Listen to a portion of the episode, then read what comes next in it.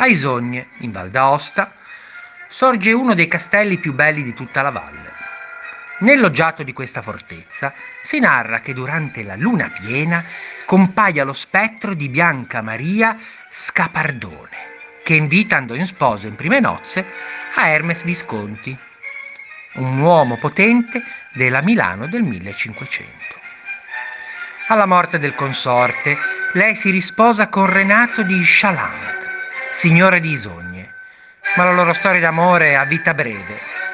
A causa delle continue assenze del marito, Bianca fugge fra le braccia dell'amante, Ardizzino Valperga.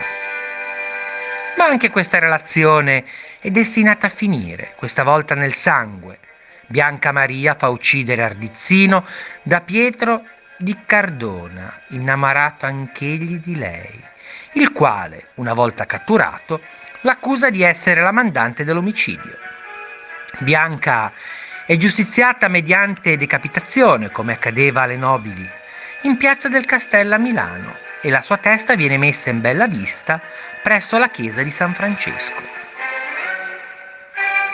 Durante le sue apparizioni a Isogne si dice che la contessa porti la sua testa sotto braccio e che concede le sue attenzioni spettrali solo ai visitatori molto attraenti, concedendo loro un tenero seppur raccapricciante bacio.